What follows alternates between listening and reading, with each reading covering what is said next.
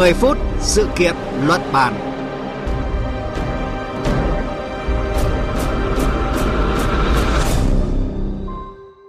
Biên tập viên Thúy Ngọc xin chào quý vị và các bạn đang theo dõi chương trình 10 phút sự kiện luận bàn trên kênh Thể sự VV1 của Đài Tiếng nói Việt Nam.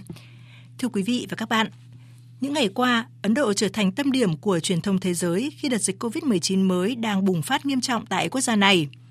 Ít ai ngờ được rằng chỉ trong hơn một tháng, từ chỗ dịch bệnh tưởng chừng như sắp kết thúc, như niềm tin của nhiều người Ấn Độ, thì giờ đây người ta phải dùng tới hàng loạt cụm từ như là thảm họa, thảm kịch để mô tả những gì đang diễn ra tại tâm dịch COVID-19 lớn nhất thế giới ở thời điểm này. Chính Thủ tướng Ấn Độ Narendra Modi cũng phải thừa nhận rằng cơn bão COVID-19 đang làm rung chuyển cả đất nước. Vậy điều gì đã khiến dịch bệnh COVID-19 tại Ấn Độ đảo chiều một cách nghiêm trọng như vậy và cơ hội nào để Ấn Độ có thể thoát ra khỏi thảm họa này? Chúng ta sẽ cùng tìm hiểu câu chuyện này trong chương trình 10 phút sự kiện luận bàn hôm nay.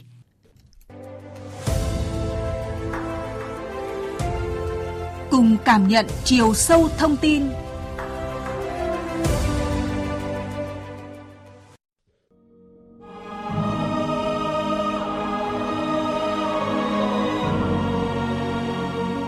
tiếp hơn một tuần qua, Ấn Độ ghi nhận số ca mắc COVID-19 mới ở mức trên 300.000 ca. Có những ngày vượt qua 350.000 ca, cao hơn thời kỳ đỉnh dịch ở bất kỳ quốc gia nào và cao hơn chính Ấn Độ trong những đợt dịch trước. Nếu những con số không có cảm xúc, thì những hình ảnh đang tràn lan trên các phương tiện truyền thông có thể lột tả rõ nét sự bế tắc, thậm chí tuyệt vọng của người dân Ấn Độ khi dịch bệnh ập đến theo cách gần như không thể kiểm soát. Đó là hình ảnh những bãi hỏa thiêu người tử vong vì Covid-19 với những đống củi đỏ rực san sát cạnh nhau. Những bệnh nhân nằm vạ vật trên cáng bên lề đường để chờ được tiếp nhận điều trị. Những bình oxy dỉ hoen đã cạn kiệt xếp chất đống.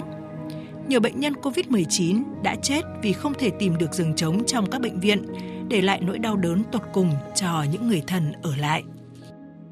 मेरी मम्मी यहाँ एडमिट है यहाँ बिल्कुल केयर नहीं हो रही है Mẹ tôi đã được nhập viện, nhưng bệnh viện cũng không có đủ người để chăm sóc. Cả đêm qua không có ai qua thăm bệnh. Mặt nạ oxy của bà đã rơi ra mà cũng không có ai đến kiểm tra. Bà liên tục gọi cho tôi, kêu tôi vào chăm sóc bà, nhưng tôi không được gặp bà. Không biết tình hình của bà bây giờ ra sao.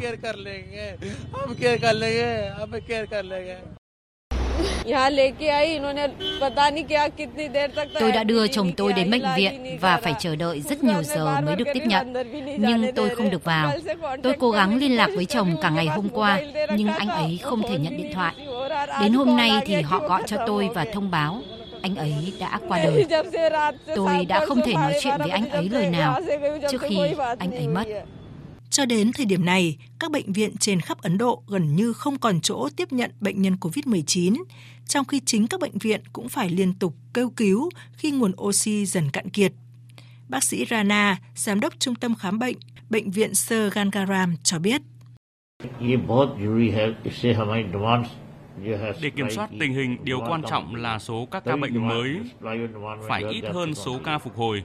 Như vậy mới có thể kéo giãn được khoảng cách cung cầu trong khi nguồn oxy dần cạn kiệt. Nhưng với tốc độ lây nhiễm như hiện nay, việc ca bệnh mới ít hơn số ca phục hồi gần như không thể đạt được với bất kỳ bệnh viện nào.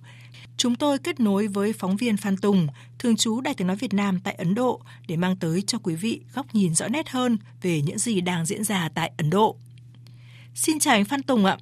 Vâng, xin chào biên tập viên Thúy Ngọc, xin chào quý vị thính giả. Thưa anh, truyền thông quốc tế những ngày này thì đăng tải rất là nhiều thông tin và hình ảnh cho thấy tình hình dịch bệnh COVID-19 tại Ấn Độ đang diễn biến rất là nghiêm trọng là người đã trụ lại tâm dịch Ấn Độ trong suốt các đợt dịch trước thì anh có thể chia sẻ cái cảm nhận của anh về những gì đang diễn ra tại Ấn Độ trong đợt dịch này được không ạ? À, vâng, à, thưa chị, à, đất nước Ấn Độ đang trải qua những ngày tháng khủng hoảng à, trầm trọng về y tế vì đại dịch Covid-19. À, có thể thấy là dịch đã bùng lên quá nhanh, à, khả năng lây nhiễm lớn và cũng như là tốc độ sát thương cao khiến Ấn Độ không kịp trở tay và đã rơi vào tình trạng rối loạn À, tôi đã trải qua năm đầu tiên của đại dịch Covid-19 ờ, ở Ấn Độ à, trong năm 2020 và tôi cũng đã chứng kiến tác động ờ, nghiêm trọng của dịch bệnh này tới sức khỏe của con người, à, tác động tới nền kinh tế xã hội của Ấn Độ. Nhưng quả thực thì à, làn sóng ờ, dịch thứ hai này dữ dội hơn nhiều và nguy hiểm à, và đe dọa tới nhiều người dân hơn. Những hình ảnh à, đau lòng trên truyền thông thế giới mới chỉ nói lên phần nào về gánh nặng mà COVID-19 tạo ra.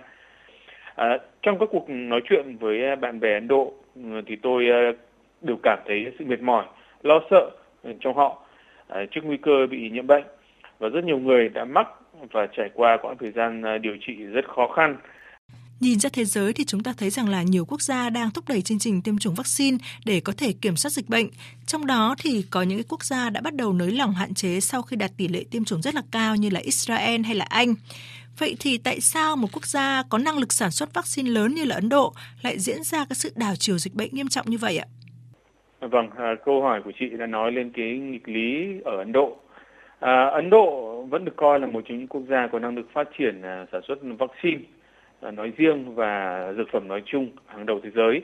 Ví dụ như Viện Huyết Thanh Ấn Độ à, đang là nhà sản xuất vaccine đảm nhận tới à, 50% à, sản lượng vaccine của thế giới.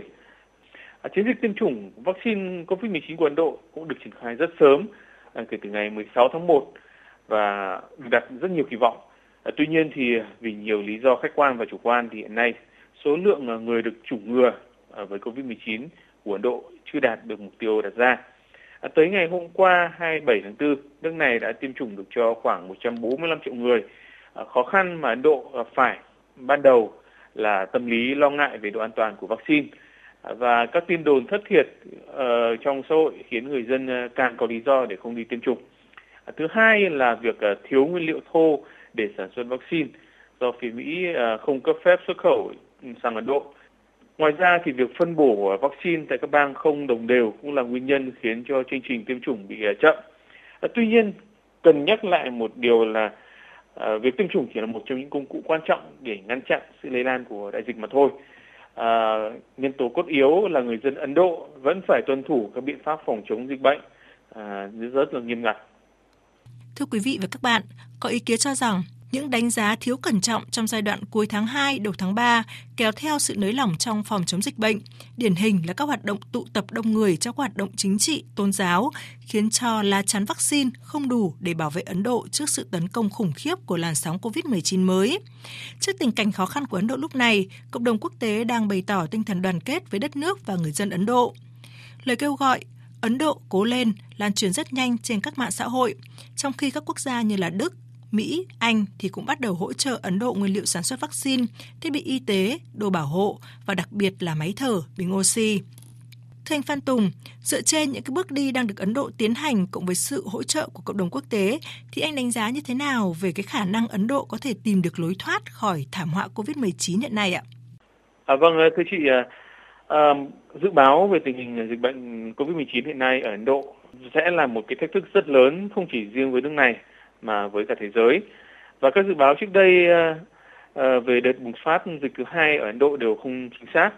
Và có nhiều yếu tố khiến cho việc ờ, dự báo sai như là biến thể mới, các biến thể mới của virus SARS-CoV-2 ngày càng diễn biến nhanh hơn, khả năng lây lan lớn hơn. Một nghiên cứu mới đây của Viện Công nghệ Ấn Độ cho biết là đỉnh dịch sẽ rơi vào khoảng từ ngày 14 đến 18 tháng 5 và số ca nhiễm SARS-CoV-2 mỗi ngày sẽ có thể tăng lên tới mức là 440.000 người một ngày. Ừ, tuy nhiên đây chỉ là các con số dự báo mà thôi.